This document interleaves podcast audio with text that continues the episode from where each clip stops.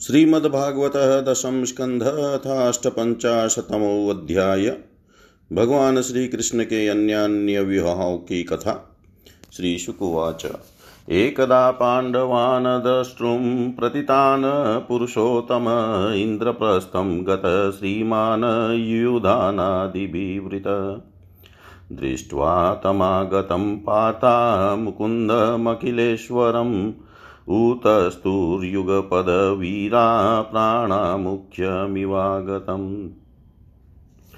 परिष्वज्याच्युतं वीराङ्गसङ्गहतेन सानुरागस्मितं वक्त्रं वीक्षय तस्य मुदं ययु युधिष्ठिरस्य भीमस्य कृत्वा पादाभिवन्दनं फाल्गुनं परिरभ्याथ यमाभ्यां चाभिवन्दित।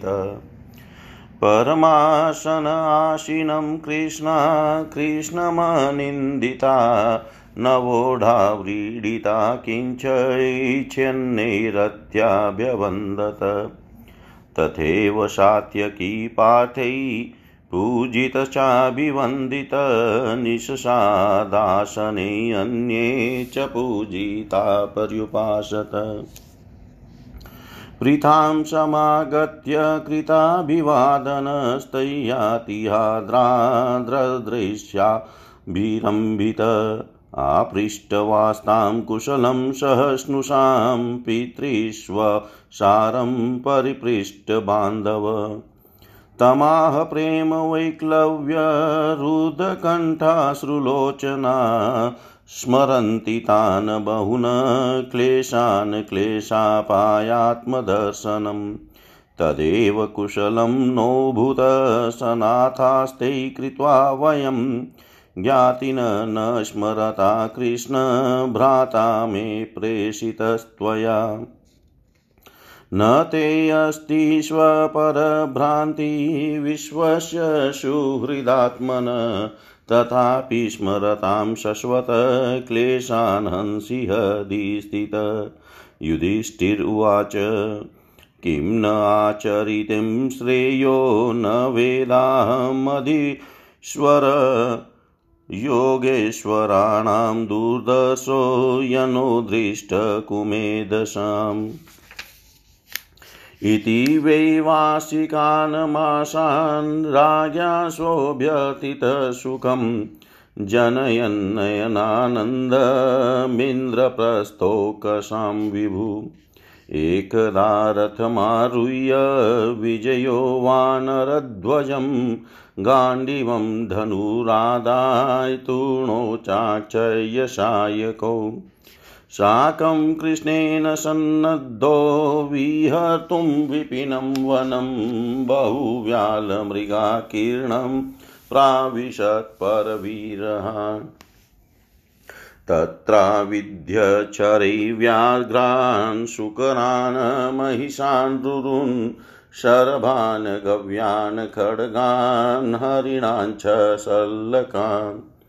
तान् निन्यु किं करा, रागे मे जान्, मे ध्यानपर्वण्युपागते त्रिटपरितपरिश्रान्तो बिभत्र सूर्यमुनामगात् तत्रोपस्पश्यदविशदं पीत्वा वारी महारथो, कृष्णो ददृशतु कन्यां चरन्तीं चारुदर्शनाम्।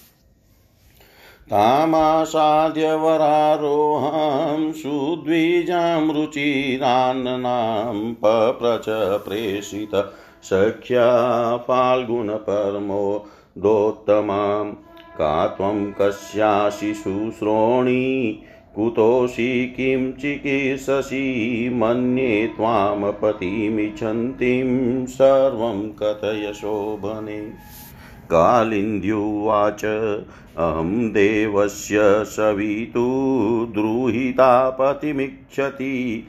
विष्णुं वरेण्यं वरदं तपपरममास्थिता नान्यं पतिं वृणे वीर तमृते श्रीनिकेतनं तुष्यतां एष भगवान् मुकुन्दोऽनाथसंश्रय कालिन्दीति समाख्याता, वसामि यमुनाजले निर्मिते भवने पित्रा यावदच्युतदर्शनम् तथा वदद गुडाकेशो वासुदेवाय सोऽपितां रथमारोप्य तद्विद्वान् धर्मराजमुपागमत् यदेव कृष्णसन्धिष्ट पाथानां परमाद्भुतं कारयामाश नगरं विचित्रं विश्वकर्मणा।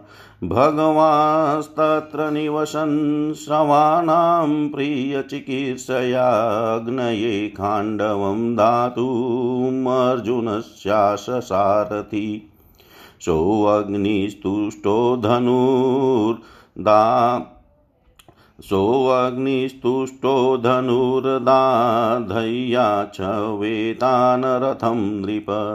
अर्जुनायाक्षयो तुर्तूणौ वर्म चाभेद्यं स्त्रिभिः। मयश्च मोचितो वह्नै सभां शक्य उपाहरत्। यस्मिन् दुर्योधनस्यासि जलस्थलदृशि भ्रम। स तेन समनुज्ञात सुहृदभिश्चानुमोदित, आययो द्वारकां भूय सात्यकी प्रमुखैवृत। अथोप अथोपयेमे कालिन्दीं सुपुण्यवृक्षौर्जितै वितन्वन् परमानन्दं स्वानां परममङ्गलम्। विन्दानुविन्दावावन्त्यौ दुर्योधन्वशानुगौ स्वयंवरेष्वभगिनीं कृष्णे शक्तां न्यषेधताम् राजाधिदेव्यास्तनयां मित्रविन्दां पितृष्वशु प्रसय्य हृतवान् कृष्णो राजन् राज्ञां प्रपश्यताम्। नग्नजिन्नाम कौशल्य आशितराजा राजातिधार्मिक तस्य सत्या भवत कन्या देवी नाग्नजिति नृप। न तामशेकु नृपावोढुं जित्वा सप्तगोवृषान् तीक्ष्णशृङ्गान् सुदुषान् वीरगन्धासहान् कलान्। तां श्रुत्वा वृषिजिलभ्यां भगवान् सात्वतां पति जगाम कौशल्यपुरं सैन्येन महतावृत।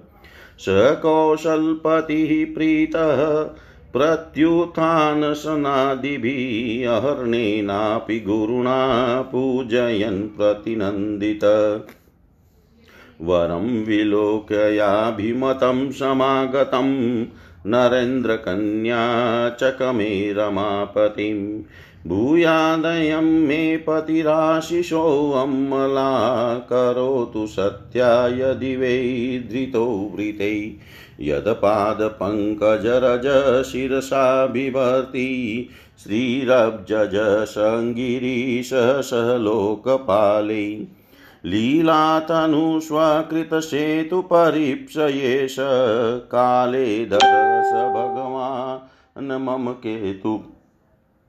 मम केन तुष्ये अर्चितं पुनरित्याह नारायणजगत्पते आत्मानन्देन पूर्णस्य करवाणि किमल्पक। श्रीशुकुवाच तमाह भगवान् हृष्टकृतासन् परिग्रह मेघगम्भीरया वाचा सस्मितं कुरु नन्दन। श्रीभगवानुवाच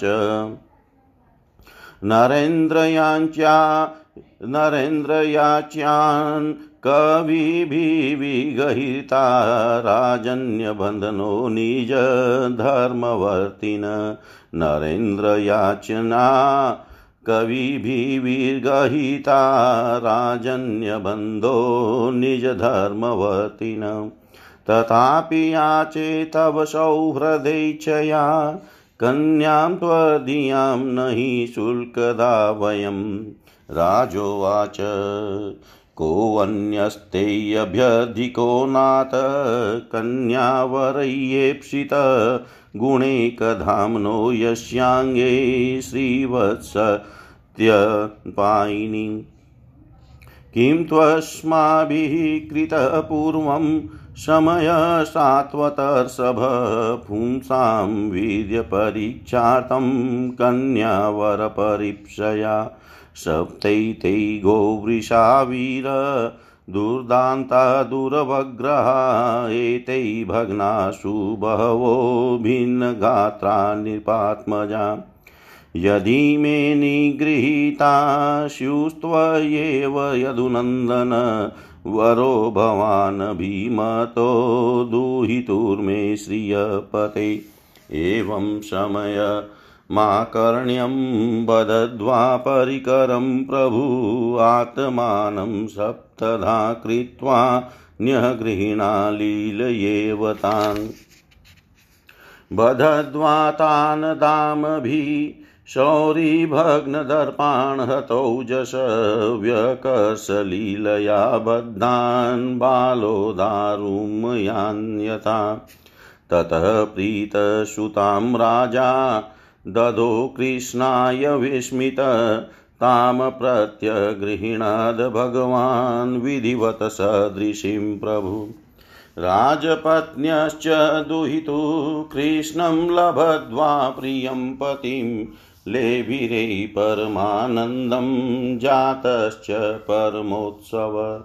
शङ्खभैर्यानकानेदुगीतवाद्यद्विजाशिष नरा नार्यप्रमुदिता सुवासस्त्रङ्गलङ्कृता दशधेनुसहस्राणि पारिबमदाद्विभु युवतीनां त्रिसहस्रं निष्क निष्कग्रीवसुवाससां नवनागसहस्राणि नागाचत गुणान् रथान् रथाचत गुणान् स्वाचत गुणान् नरान् दम्पतिरथमारोप्य महत्याशेनयावृतो स्नेहप्रक्लिनहृदयो यापयामाश कौशल श्रुत्वैतदरुरुधु भूपानयन्तं पथिकन्यकां भग्नवीर्याशु धूमसायधुभिर्गोवृषै पुरा तानस्यतः शरव्रातान् बन्धुप्रियकृदर्जनु दुप्रियकृदर्जुन गाण्डिवीकालयामाश सिंहक्षुद्रमृगानिव पारिवहमुपागृह्य द्वारकामेत्यसत्यया रेमे यदूनामर्षभो भगवान् देवकीसुत श्रुतकीर्तैः सुतां भद्रामुपयेमे ये मे पितृष्वसु केकयी भ्रातृभिदतां कृष्णसन्थदनादिभिः सुप्ता सुतां च मद्राधिपते लक्ष्मणां लक्षणैर्युतां स्वयंवरे जारेकसुपर्णसुतमिव अन्याश्चेवं विधा भार्या कृष्णशासन् सहस्रश भो, भौमं हत्वा तनीरोधा दा, दाहताश्चारुदर्शना। भौमं हत्वा तनीरोधा, दाहताश्चारुदर्शना। श्री सुखदेव जी कहते हैं, परीक्षित, अब पांडवों को पता चल गया था कि वे लाक्षा भवन में जले नहीं हैं। अब पांडवों का पता चल गया था कि वे लाक्षा भवन में जले नहीं हैं। एक बार भगवान श्री कृष्ण उनसे मिलने के लिए इंद्रप्रस्थ पधारे।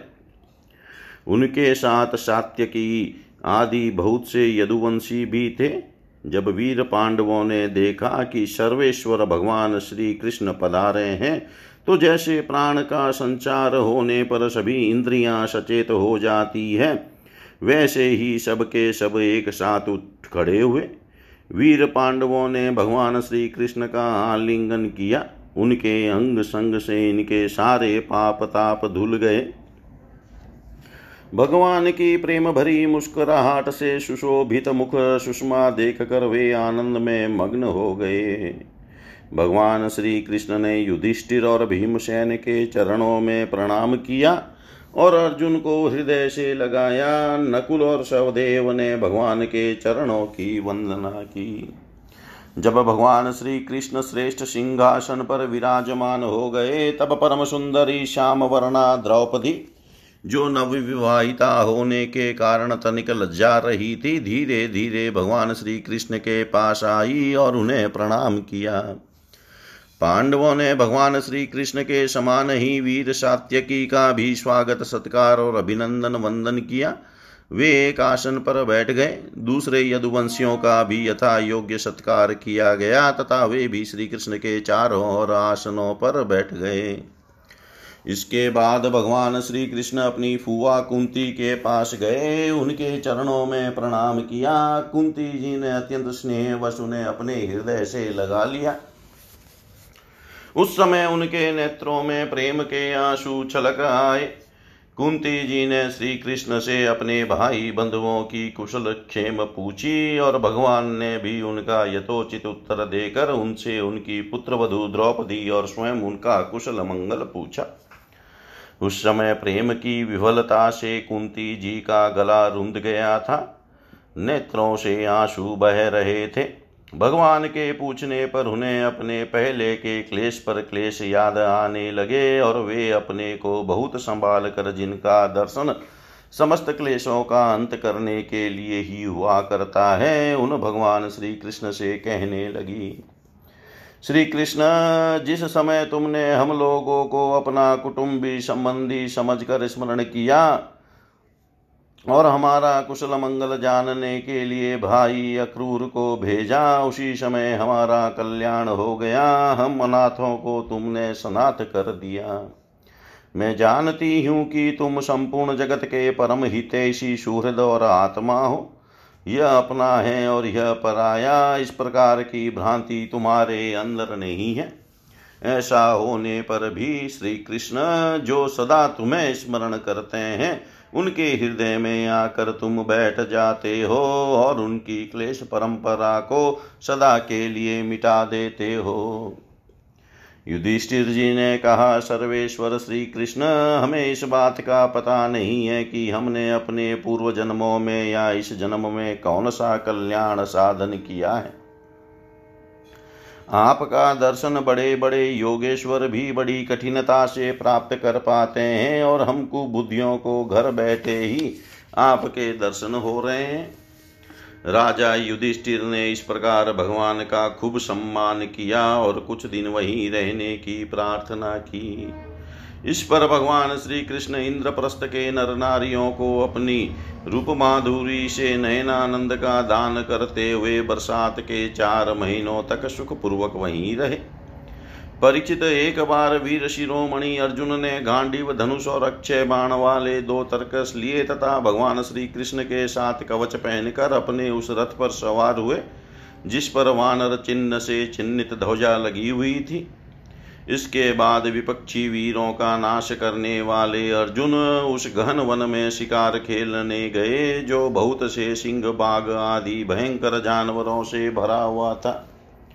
वहाँ उन्होंने बहुत से बाघ, सुअर, भैंसे, काले, हरिण सरभ गव, गवया, नीलापन लिए हुए भूरे रंग का एक बड़ा हिरन गेंडे हरिण, खरगोश और सल्लक शाही आदि पशुओं पर अपने बाणों का निशाना लगाया। उनमें से जो यज्ञ के योग्य थे, उन्हें सेवक गण पर्वत का, पर्व का समय जानकर राजा युधिष्ठिर के पास ले गए। अर्जुन शिकार खेलते खेलते थक गए थे। अब वे प्यास लगने पर यमुना जी के किनारे गए। भगवान श्री कृष्ण और अर्जुन दोनों महारथियों ने यमुना जी में हाथ पैर धोकर उनका निर्मल जल पिया और देखा कि एक परम सुंदरी कन्या वहाँ तपस्या कर रही है। उस श्रेष्ठ सुंदरी की जंगा दांत और मुख अत्यंत सुंदर थे। अपने प्रिय मित्र श्री कृष्ण के भेजने पर अर्जुन ने उसके पास जाकर पूछा, सुंदरी तुम कौन हो? किसकी पुत्री हो? कहाँ से आई हो? और क्या करना चाहती हो? मैं ऐसा समझता हूँ कि तुम अपने योग्य पति चाह रही हो। हे कल्याणी, तुम अपना, अपनी सारी बात बतलाओ। कालिंदी ने कहा, मैं भगवान सूर्यदेव की पुत्री हूँ। मैं सर्वश्रेष्ठ वरदानी भगवान विष्णु को पति के रूप में प्राप्त करना चाहती हूँ और इसीलिए यह कठोर तपस्या कर रही हूँ। वीर अर्जुन में लक्ष्मी के परम आश्रय भगवान को छोड़कर और किसी को अपना पति नहीं बना सकती। अनाथों के एकमात्र सहारे प्रेम वितरण करने वाले भगवान श्री कृष्ण मुझ पर प्रसन्न हो। मेरा नाम है कालिंदी। यमुना जल में मेरे पिता सूर्य ने मेरे लिए एक भवन भी बनवा दिया है। उसी में मैं रहती हूँ। जब तक भगवान का दर्शन न होगा मैं यहीं रहूँगी। अर्जुन ने जाकर भगवान श्री कृष्ण से सारी बातें कही, वे तो पहले से ही सब कुछ जानते थे। अब उन्होंने कालिंदी को अपने रथ पर बैठा लिया और धर्मराज युधिष्ठिर के पास ले गए।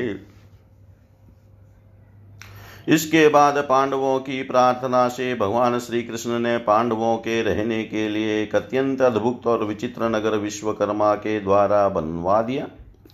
भगवान इस बार पांडवों को आनंद देने और उनका हित करने के लिए वहाँ बहुत दिनों तक रहे। इस बीच अग्निदेव को खांडव वन दिलाने के लिए वे अर्जुन के सारथी भी बने। खांडव वन का भोजन मिल जाने से अग्निदेव बहुत प्रसन्न हुए। उन्होंने अर्जुन को गांडीव धनुष चार श्वेत घोड़े एक रथ दो अटूट बाणों वाले तर्कस और एक ऐसा कवच दिया, जिसे कोई अस्त्र शस्त्रधारी भेद न सके। खांडव दहा के समय अर्जुन ने मैदानव को जलने से बचा लिया था, इसलिए उसने अर्जुन से मित्रता करके उनके लिए एक परम अद्भुत सभा बना दी।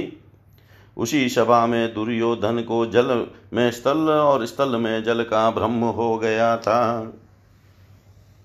कुछ दिनों के बाद भगवान श्री कृष्ण अर्जुन की अनुमति एवं अन्य संबंधियों का अनुमोदन प्राप्त करके सात्य की आदि के साथ द्वारका लौट आए।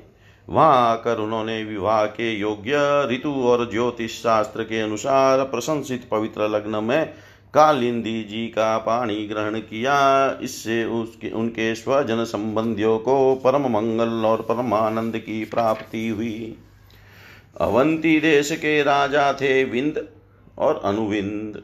वे दुर्योधन के वशवर्ती तथा अनुयायी थे। उनकी बहन मित्रविंदा ने स्वयं वर में भगवान श्री कृष्ण को ही अपना पति बनाना चाहा। परंतु विंद और अनुविंद ने अपनी बहन को रोक दिया। परिचित मित्र विंदा श्री कृष्ण की फुआ, राजाधि देवी की कन्या थी। भगवान श्री कृष्ण राजाओं की भरी सभा में उसे बलपूर्वक हर ले आए, ले गए। सब लोग अपना सामूह लिए देखते ही रह गए। परीक्षित कौशल देश के राजा थे नग्नजित, वे अत्यंत धार्मिक थे। उनकी परम सुंदरी कन्या का नाम था सत्या। नग्नजित की पुत्री होने से वह नाग्न जीती भी कहलाती थी। परिचित राजा की प्रतिज्ञा के अनुसार सात दुर्दांत बैलों पर विजय प्राप्त न कर सकने के कारण कोई राजा उस कन्या से विवाह न कर सके, क्योंकि उनके सिंह बड़े तीखे थे और वे बैल किसी वीर पुरुष की गंध भी नहीं सह सकते थे। जब यदुवंश शिरोमणि भगवान श्री कृष्ण ने यह समाचार सुना कि जो पुरुष उन बैलों को जीत लेगा, उसे ही सत्या प्राप्ति होगी, तब वे बहुत बड़ी सेना लेकर कौशलपुरी अयोध्या पहुँचे। कौशल नरेश महाराज नग्नजीत ने बड़ी प्रसन्नता से उनकी अगवानी की और आसन आदि देकर बहुत बड़ी पूजा सामग्री से उनका सत्कार किया। भगवान श्री कृष्ण ने भी उनको, उनका बहुत बहुत अभिनंदन किया। राजा नग्नजित की कन्या सत्या ने देखा कि मेरे चीर अभिलषित रमा रमण भगवान श्री कृष्ण यहाँ पधारे हैं। तब उसने मन ही मन यह अभिलाषा की कि यदि मैंने व्रत नियम आदि का पालन करके इन्हीं का चिंतन किया है तो ये ही मेरे पति हो और मेरी विशुद्ध लालसा को पूर्ण करे। नाग्न जीती सत्या मन ही मन सोचने लगी। भगवती लक्ष्मी, ब्रह्मा शंकर और बड़े बड़े लोकपाल जिनके पद पंकज का पराग अपने सिर पर धारण करते हैं और जिन प्रभु ने अपनी बनाई हुई मर्यादा का पालन करने के लिए ही समय समय पर अनेकों लीलावतार ग्रहण किए हैं, वे प्रभु मेरे किस धर्म, व्रत अथवा नियम से प्रसन्न होंगे? वे तो केवल अपनी कृपा से ही प्रसन्न हो सकते हैं। परिचित राजा नग्नजीत ने भगवान श्री कृष्ण की विधि पूर्वक अर्चा पूजा करके यह प्रार्थना की, जगत के एकमात्र स्वामी नारायण, आप अपने स्वरूप भूत आनंद से ही परिपूर्ण है और मैं हूँ एक तुच्छ मनुष्य। मैं आपकी क्या सेवा करूँ? श्री सुखदेव जी कहते हैं, परिचित राजा नग्नजित का दिया हुआ आसन पूजा आदि स्वीकार करके भगवान श्री कृष्ण बहुत संतुष्ट हुए। उन्होंने मुस्कुराते हुए मेघ के समान गंभीर वाणी से कहा, भगवान श्री कृष्ण ने कहा, राजन, जो क्षत्रिय अपने धर्म में स्थित है, उसका कुछ भी मांगना उचित नहीं। धर्मज्ञ विद्वानों ने उसके इस कर्म की निंदा की है। फिर भी मैं आपसे सौहार्द का, प्रेम का संबंध स्थापित करने के लिए आपकी कन्या चाहता हूँ। हमारे यहाँ इसके बदले में कुछ शुल्क देने की प्रथा नहीं है। राजा नग्नजीत ने कहा, प्रभो, आप समस्त गुणों के धाम हैं, एकमात्र आश्रय हैं। आपके वक्ष स्थल पर भगवती लक्ष्मी नित्य निरंतर निवास करती है। आपसे बढ़कर कन्या के लिए अभिष्ट वर भला और कौन हो सकता है? परंतु यदुवंश शिरोमणे हमने पहले ही इस विषय में एक प्रण कर लिया है। कन्या के लिए कौन सा वर उपयुक्त है? इसका बल पौरुष कैसा है? इत्यादि बातें जानने के लिए ही ऐसा किया गया है। वीर श्रेष्ठ श्री कृष्ण, हमारे ये सातों बैल किसी के वश में न आने वाले और बिना सदाए हुए हैं। इन्होंने बहुत से राजकुमारों के अंगों को खंडित करके उनका उत्साह तोड़ दिया है। श्री कृष्ण यदि इन्हें आप ही नाथ लें, अपने वश में कर लें तो लक्ष्मीपते आप ही हमारी कन्या के लिए अभिष्ट वर होंगे। भगवान श्री कृष्ण ने राजा नग्नजीत का ऐसा प्रण सुनकर कमर में फेंट कस ली और अपने साथ रूप बनाकर खेल खेल में ही उन बैलों को नाथ लिया।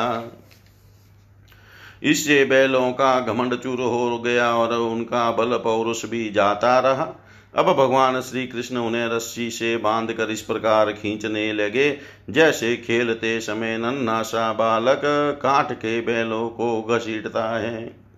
राजा नग्नजीत को बड़ा विस्मय हुआ। उन्होंने प्रसन्न होकर भगवान श्री कृष्ण को अपनी कन्या का दान कर दिया और सर्वशक्तिमान भगवान श्री कृष्ण ने भी अपने अनुरूप पत्नी सत्या का विधि पूर्वक पाणी ग्रहण किया। रानियों ने देखा कि हमारी कन्या को उसके अत्यंत प्यारे भगवान श्री कृष्ण ही पति के रूप में प्राप्त हो गए हैं। उन्हें बड़ा आनंद हुआ और चारों ओर बड़ा भारी उत्सव मनाया जाने लगा। शंख ढोल नगारे बजने लगे, सब और गाना बजाना होने लगा। ब्राह्मण आशीर्वाद देने लगे, सुंदर वस्त्र पुष्पों के हार और गहनों से सज धज कर नगर के नर नारी आनंद मनाने लगे। राजा नग्नजीत ने दस हज़ार गौएँ और तीन हज़ार ऐसी नवयुवती दासियाँ जो सुंदर वस्त्र तथा गले में स्वर्णहार पहने हुई थी, दहेज में दी। इनके साथ ही नौ हज़ार हाथी, नौ लाख रथ, नौ करोड़ घोड़े और नौ अरब सेवक भी दहेज में दिए। कौशल नरेश राजा नग्नजीत ने कन्या और दामाद को रथ पर चढ़कर एक बड़ी सेना के साथ विदा किया। उस समय उनका हृदय वात्सल्य, स्नेह के उद्रेक से द्रवित हो रहा था। परिचित यदुवंशियों ने और राजा नग्नजीत के बैलों ने पहले बहुत से राजाओं का बल पौरुष धूल में मिला दिया था। जब उन राजाओं ने यह समाचार सुना, तब उनसे भगवान श्री कृष्ण की यह विजय सहन नहीं हुई। उन लोगों ने नागनजीती सत्या को लेकर जाते समय मार्ग में भगवान श्री कृष्ण को घेर लिया। और वे बड़े वेग से उन पर बाणों की वर्षा करने लगे। उस समय पांडव वीर अर्जुन ने अपने मित्र भगवान श्री कृष्ण का प्रिय करने के लिए गांडीव धनुष धारण करके जैसे सिंह छोटे मोटे पशुओं को खदेड़ दे, वैसे ही उन नरपतियों को मार पीट कर भगा दिया। तदनंतर यदुवंश शिरोमणि देवकी नंदन भगवान श्री कृष्ण उस दहेज और सत्या के साथ द्वारका में आए और वहाँ रहकर गृहस्थोचित विहार करने लगे। परीक्षित भगवान श्री कृष्ण की फुआ श्रुत कीर्ति के कय देश में ब्याही गई थी। उनकी कन्या का नाम था भद्रा। उसके भाई शंतरधन आदि ने उसे स्वयं ही भगवान श्री कृष्ण को दे दिया और उन्होंने उसका पाणी ग्रहण किया। मध्य प्रदेश के राजा की एक कन्या थी लक्ष्मणा। वह अत्यंत सुलक्षणा थी। जैसे गरुड़ ने स्वर्ग से अमृत का हरण किया था, वैसे ही भगवान श्री कृष्ण ने स्वयं वर में अकेले ही उसे हर लिया। परीक्षित इस पर, इसी प्रकार भगवान श्री कृष्ण की और भी सहस्त्रों स्त्रियाँ थी। उन परम सुंदरियों को वे भूमासुर को मार कर उसके बंदी ग्रह से छुड़ा लाए थे। इति श्रीमद्भागवते महापुराणे पारमंस्यां सहितायां दशमस्कन्धे उत्तरार्धे अष्टमहिष्य। अष्टमहिष्युद्वाहो नामाष्टपञ्चाशतमो। अध्याय सर्वं श्रीशां सदाशिवार्पणम् अस्तु। ॐ विष्णवे नम, ॐ विष्णवे नम, ॐ विष्णवे नमः। श्रीमद्भागवतः स्कंद अध्याय भोमासुर का उद्धार और सोलह हज़ार एक सौ राजकन्याओं के साथ भगवान का विवाह। राजोवाच। यथा हतो भगवता भौमो येन च ता स्त्रिय निरुधा एतदा चक्ष्व विक्रमं साङ्धन्वन श्रीशुकुवाच इन्द्रेण हृतच्छत्रेण हृतकुण्डलबन्धुना हृतामरान्द्रिस्थानेन ज्ञापितो भौमचेष्टितं सभार्यो गरुडारूढ प्रागज्योतिषपुरं ययो। गिरिदुर्गै शस्त्रदुर्गै जलाग्न्यनिलदुर्गमं मूरपाशायुधै घोरै दृढै सर्वतावृतं गदयानिभिभेदाद्रीन् शस्त्रदुर्गाणि सायकै चक्रेणाग्निं जलं वायुमुरपाशास्तथाशिना।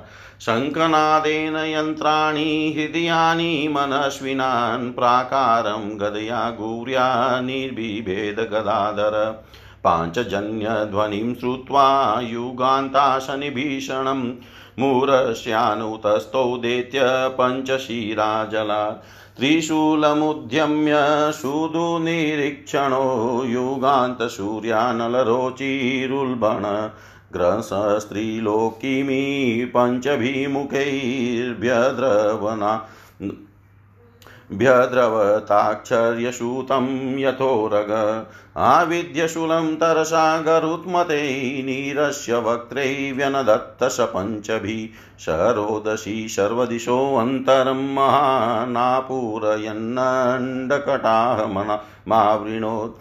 तदा पतत वै त्रिशिखं गरुत्मते हरिशराभ्यां वनित न त्रितधौजसा मुखेषु तं चापि शरेरताडयन् तस्मै गदां सोऽपीरुषा व्यमञ्चत तामापतन्तीं गदया गदां हृदे गदाग्रजो निर्भिभिदे सहस्रदा उद्यम्य बाहुनभिद्यावतोजितशिरांसि चक्रेण चारलीलया व्यशुपपाताम्बशीकृतशीर्षो निकृतशृङ्गोऽध्रिरिवेन्द्रतेजसा तस्यात्मजा सप्त पितुर्वधातुरा प्रतिक्रियामसजूष समुद्यता।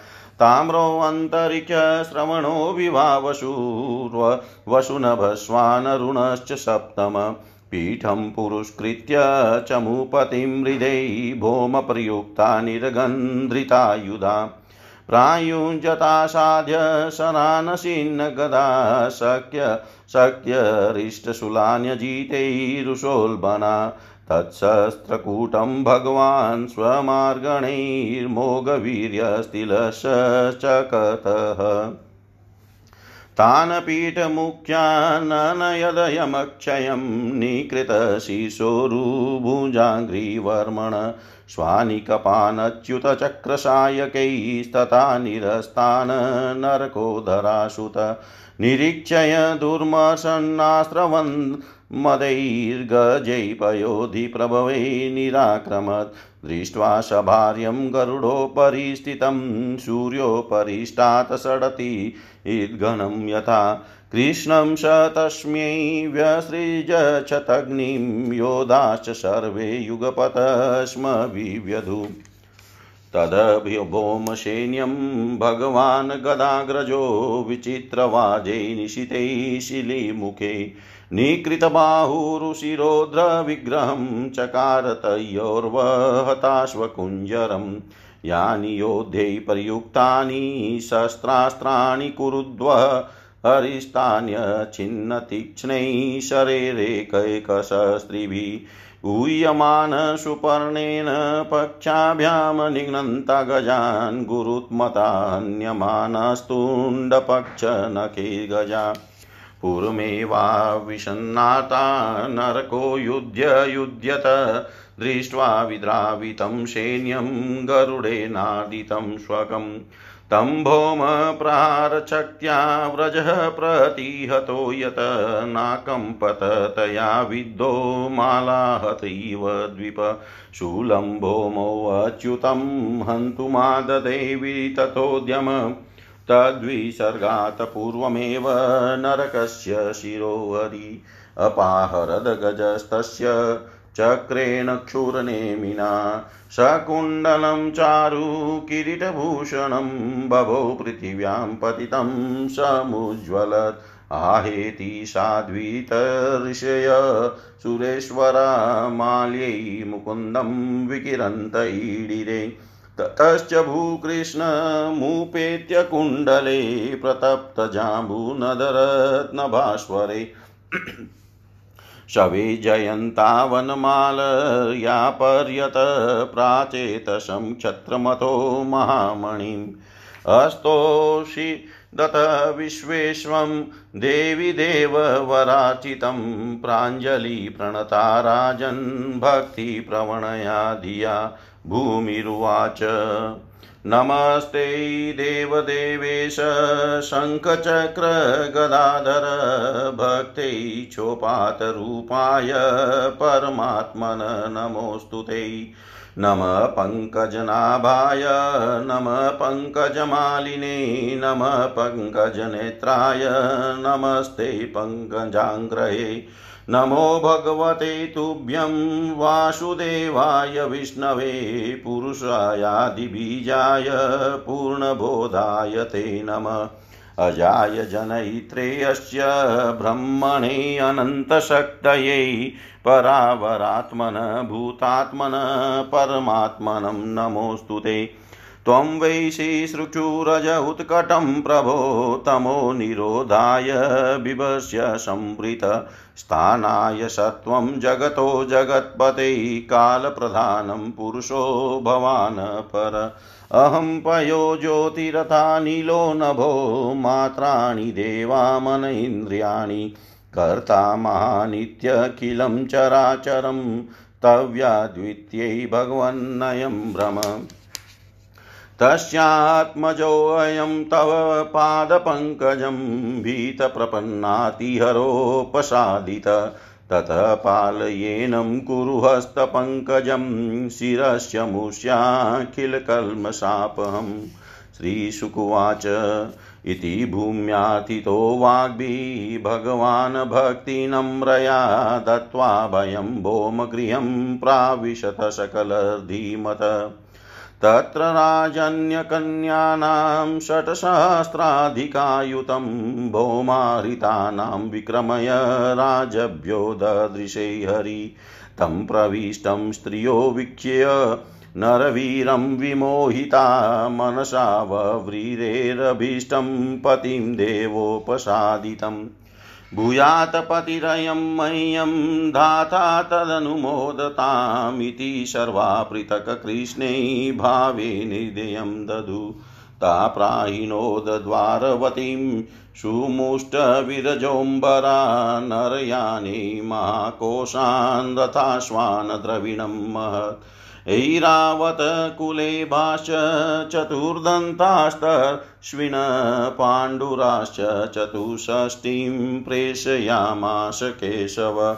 गत्वा सुरेन्द्रभवनं दत्त्वादित्यै च कुण्डलै पूजितस्त्रीदशेन्द्रेण सहेन्द्राण्या च सत्सप्रिय चोदितो भार्ययोत्पाट्य पारिजातं गरुत्मती आरोप्य सेन्द्रान् विबुधानिजत्योपानयत्पुरम् स्थापितसत्यभामाया गृहोद्यानोपशोभन अन्वगुभ्रमरा स्वर्गात् तद्गन्धाशवलम्पटा यथा च आनम्य किरीटकोटिभिः पादोस्पशनच्युतमर्थसाधनम् सिद्धार्थ एतेन विगृह्यते महान्नहोऽसुराणां च तमोधिगाढयताम् अतो मुहूर्त एकस्मिन्नानागारेषु ता स्त्रिय यथोपये मे भगवास्ताद्रूपधरो व्यय। गृहेषु तासामनपायत्क्रियक्रीनिरस्तसाम्यातिशयेष्वस्थित रेमे रमाभिनिजकामसंप्तो सम्प्लुतो यथेतरो गार्यकमेधिकाश्चरन् इतं रमापतिमवाप्य पतिं स्त्रियस्ता, ब्रह्मादयोऽपि न विदुः पदवीं यदीयां। भेजुमुदा विरतमेधितयानुरागहासावलोकनवसङ्गं जल्पलज्जा।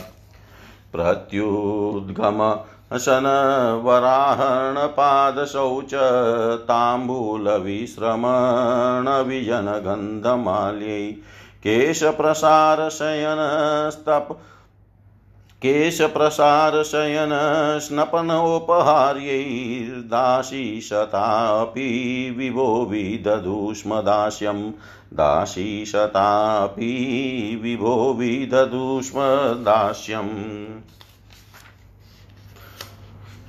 परीक्षित ने कहा। राजा परीक्षित ने पूछा, भगवान भगवान श्री कृष्ण ने भूमासुर को, जिसने उन स्त्रियों को बंदी गृह में डाल रखा था, क्यों और कैसे मारा? आप कृपा करके सांग धनुषधारी भगवान श्री कृष्ण का वह विचित्र चरित्र सुनाइए। श्री सुखदेव जी ने कहा, परीक्षित भौमासुर ने वरुण का क्षत्र माता अदिति के कुंडल और मेरु पर्वत पर स्थित देवताओं का मणि पर्वत नामक स्थान छीन लिया था। इस पर सबके राजा इंद्र द्वारका में आए और उसकी एक एक करतूत उन्होंने भगवान श्री कृष्ण को सुनाई। अब भगवान श्री कृष्ण अपनी प्रिय पत्नी सत्य भामा के साथ गरुड़ पर सवार हुए और भौमासुर की राजधानी प्राग ज्योतिषपुर में गए। प्राग ज्योतिषपुर में प्रवेश करना बहुत कठिन था। पहले तो उसके चारों ओर पहाड़ों की कीले बंदी थी। उसके बाद शस्त्रों का घेरा लगाया हुआ था।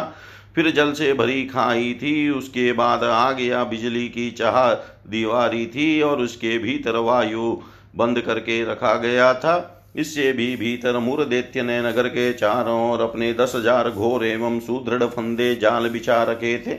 भगवान श्री कृष्ण ने अपनी गदा की चोट से पहाड़ों को तोड़ फोड़ डाला और शस्त्रों की मोर्चे बंदी को बाणों से छिन भिन कर दिया। चक्र के द्वारा अग्नि, जल और वायु की चार दीवारियों को तहस नहस कर दिया और मुरदैत्य के फंदों को तलवार से काट कूट कर अलग कर दिया।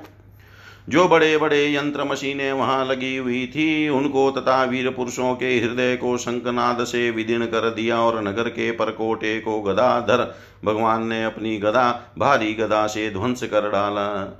भगवान के पाँच जन्य शंख की ध्वनि प्रलयकालीन बिजली की कड़क के समान महाभयंकर थी। उसे सुनकर मुर दैत्य की नींद टूटी और वह बाहर निकल आया। उसके पाँच सिर थे और अब तक वह जल के भीतर सो रहा था। वह दैत्य प्रलय कालीन सूर्य और अग्नि के समान प्रचंड तेजस्वी था। वह इतना भयंकर था कि उसकी और आँख उठाकर देखना भी आसान काम नहीं था। उसने त्रिशूल उठाया और इस प्रकार भगवान की ओर दौड़ा जैसे सांप गरुड़ जी पर टूट पड़े। उस समय ऐसा मालूम होता था, मानो वह अपने पाँचों मुखों से त्रिलोकी को निकल जाएगा। उसने अपने त्रिशूल को बड़े वेग से घुमाकर गरुड़ जी पर चलाया और फिर अपने पाँचों मुखों से घोर सिंहनाद करने लगा। उसके सिंहनाथ का महान शब्द पृथ्वी आकाश पातल और दसों दिशाओं में फैलकर सारे ब्रह्मांड में भर गया। भगवान श्री कृष्ण ने देखा कि मूर्दैत्य का त्रिशूल गरुड़ की ओर बड़े वेग से आ रहा है। तब अपना हस्त कौशल दिखाकर फुर्ती से उन्होंने दो बाण मारे जिनसे वह त्रिशूल कटकर तीन टुक हो, हो गया। इसके साथ ही मूर्दैत्य के मुखों में भी भगवान ने बहुत से बाण मारे। इसे वह दैत्य अत्यंत क्रुद्ध हो उठा और उसने भगवान पर अपनी गदा चलाई। परंतु भगवान श्री कृष्ण ने अपनी गदा के प्रहार से मूर्दैत्य की गदा को अपने पास पहुँचने के पहले ही चूर चूर कर दिया। अब वह अस्त्रहीन हो जाने के कारण अपनी भुजाएँ फैलाकर श्री कृष्ण की ओर दौड़ा। और उन्होंने खेल खेल में ही चक्र से उसके पाँचों सिर उतार लिए। सिर कटते ही मुरदैत्य के प्राण पकेर उड़ गए और वह ठीक वैसे ही जल में गिर पड़ा। जैसे इंद्र के व्रज, वज्र से शिखर कट जाने पर कोई पर्वत समुद्र में गिर पड़ा हो। मुरदैत्य के सात पुत्र थे, ताम्र, अंतरिक्ष, श्रवण विभा वसु वसु नभस्वान और अरुण। ये अपने पिता की मृत्यु से अत्यंत शोकाकुल हो उठे और फिर बदला लेने के लिए क्रोध से भरकर शस्त्रास्त्र से सुसज्जित हो गए। तथा पीठ नामक दैत्य को अपने अपना सेनापति बनाकर भौमासुर के आदेश से श्री कृष्ण पर चढ़ाए। वे वहाँ आकर बड़े क्रोध से भगवान श्री कृष्ण पर बाण, खड़ग, गदा, शक्ति, दृष्टि और त्रिशूल आदि प्रचंड शस्त्रों की वर्षा करने लगे। परीक्षित भगवान की शक्ति अमोघ और अनंत है। उन्होंने अपने बाणों से उनके कोटि कोटि शस्त्र शस्त्र तिल तिल करके काट गिराए। भगवान के शस्त्र प्रहार से सेनापति पीठ और उसकी साथी दैत्य के, दैत्यों के सिर जांगे भुजा पैर और कवच कट गए और उन सभी को भगवान ने यमराज के घर पहुँचा दिया। जब पृथ्वी के पुत्र नरकासुर, भौमासुर ने देखा कि भगवान श्री कृष्ण के चक्र और बाणों से हमारी सेना और सेनापतियों का संहार हो गया तब उसे असह्य क्रोध हुआ। वह समुद्र तट पर बैठ पैदा वे बहुत से मद वाले हाथियों की सेना लेकर नगर से बाहर निकला। उसने देखा कि भगवान श्री कृष्ण अपनी पत्नी के साथ आकाश में गरुड़ पर स्थित है। जैसे सूर्य के ऊपर बिजली के साथ वर्षाकालीन श्याम मेघ शोभायमान हो, भौमासुर ने स्वयं भगवान के ऊपर शतग्नि नाम की शक्ति चलाई और उसके सब सैनिकों ने भी एक ही साथ उन पर अपने अपने अस्त्र शस्त्र छोड़े।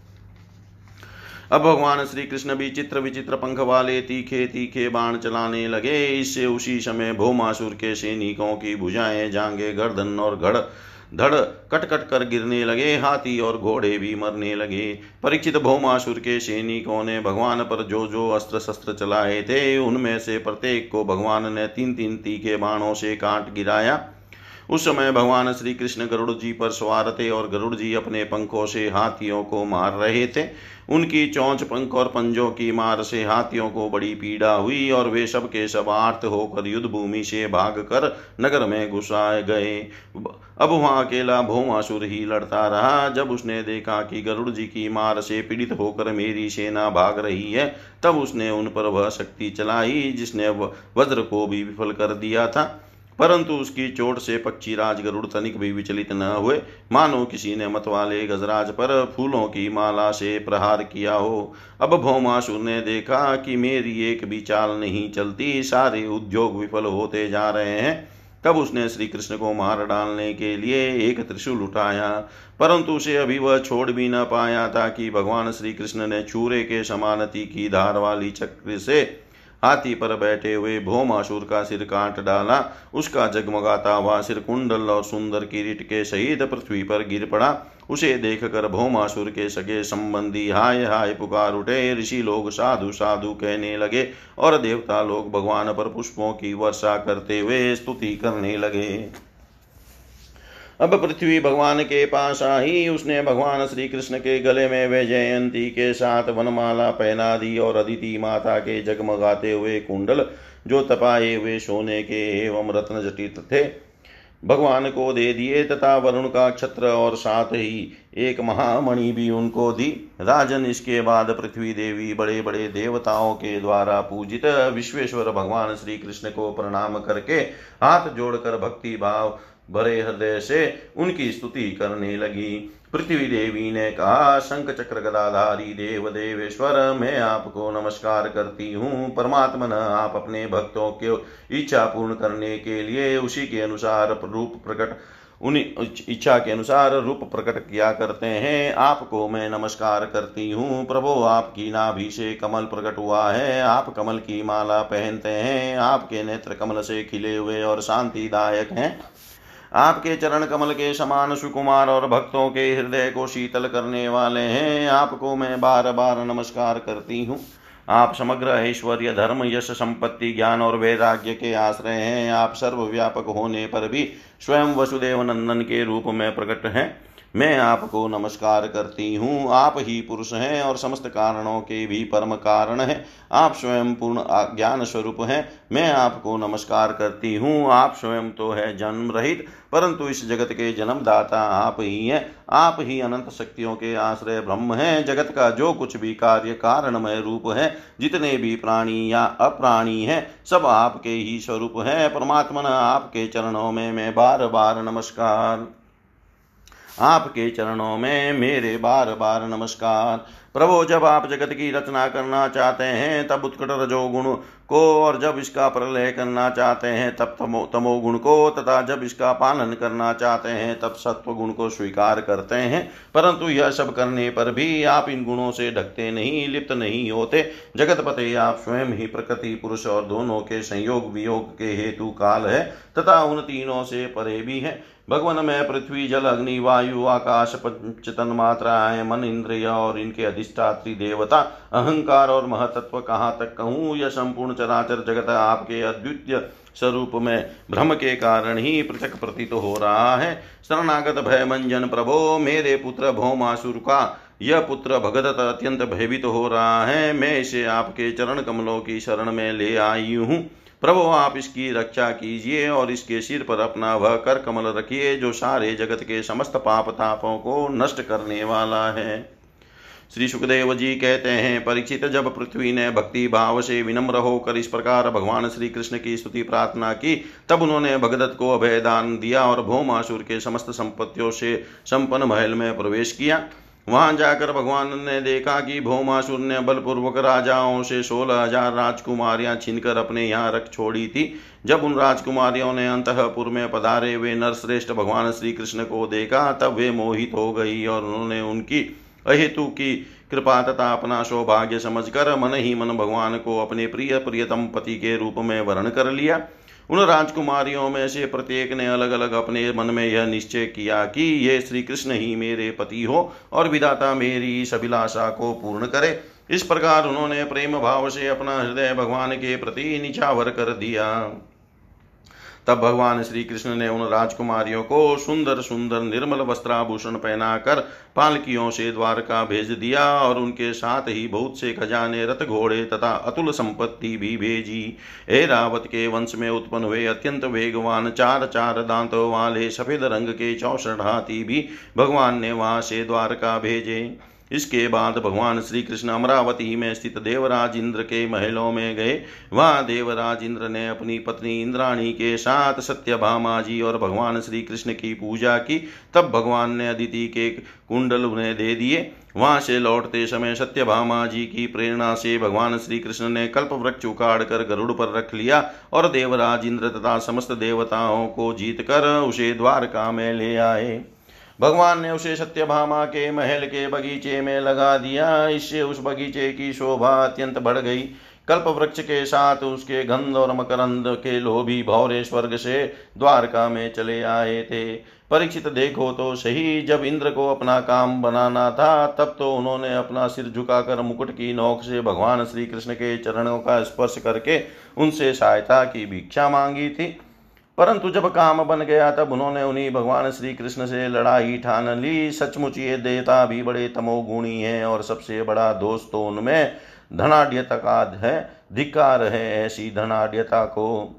तदंतर भगवान श्री कृष्ण ने एक ही मुहूर्त में अलग अलग भवनों में अलग अलग रूप धारण करके एक ही साथ सब राजकुमारियों का शास्त्रोक्त विधि से पानी ग्रहण किया। सर्वशक्तिमान अविनाशी भगवान के लिए इसमें आश्चर्य की कौन सी बात है? परीक्षित भगवान की पत्नियों के अलग अलग महलों में ऐसी दिव्य सामग्रियाँ भरी हुई थी, जिनके बराबर जगत में कहीं और भी और कोई भी सामग्री नहीं है। फिर अधिक की तो बात ही क्या है? उन महलों में रहकर मति गति के परे की लीला करने वाले अविनाशी भगवान श्री कृष्ण अपने आत्मानंद में मग्न रहते हुए लक्ष्मी जी की अंश स्वरूपना अंत स्वरूपा उन पत्नियों के साथ ठीक वैसे ही व्यवहार करते थे, जैसे कोई साधारण मनुष्य घर गृहस्थी में रहकर ग्रस्त धर्म के अनुसार आचरण करता हो। परीक्षित ब्रह्मादि बड़े बड़े देवता भी भगवान के वास्तविक स्वरूप को और उनकी प्राप्ति के मार्ग को नहीं जानते। उन्हीं रमा रमण भगवान श्री कृष्ण को उन स्त्रियों ने पति के रूप में प्राप्त किया था। अब नित्य निरंतर उनके प्रेम और आनंद की अभिवृद्धि होती रहती थी और वे प्रेम भरी मुस्कुराहट, मधुर चितवन, नव समागम प्रेम आलाप तथा भाव बढ़ाने वाली लज्जा से युक्त होकर सब प्रकार से भगवान की सेवा करती रही, करती रहती थी। उनमें से सभी पत्नियों के साथ सेवा करने के लिए सैकड़ों दासियाँ रहती फिर भी जब उनके महल में भगवान पधारते, तब वे स्वयं आगे जाकर आदर पूर्वक उन्हें लिवा लाती, श्रेष्ठ आसन पर बैठाती, उत्तम सामग्रियों से पूजा करती, चरण कमल पखारती, पान लगाकर खिलाती, पाँव दबाकर थकावट दूर करती, पंखा जलती, इत्र फुलेल चंदन आदि लगाती, फूलों के हार पहनाती। केश संवारती सुलाती स्नान कराती और अनेक प्रकार के भोजन कराकर अपने ही हाथों भगवान की सेवा करती। इति श्रीमद्भागवते महापुराणे पारमहंस्यां संहितायां उत्तराधे उत्तरार्धे पारिजातहरण नरक पारिजातहरणनरकवधो नाम एकोनषष्टितमोऽध्याय सर्वं श्रीशां सदाशिवार्पणम् अस्तु। ॐ विष्णवे नमः। ॐ विष्णवे नमः। ॐ विष्णवे नमः।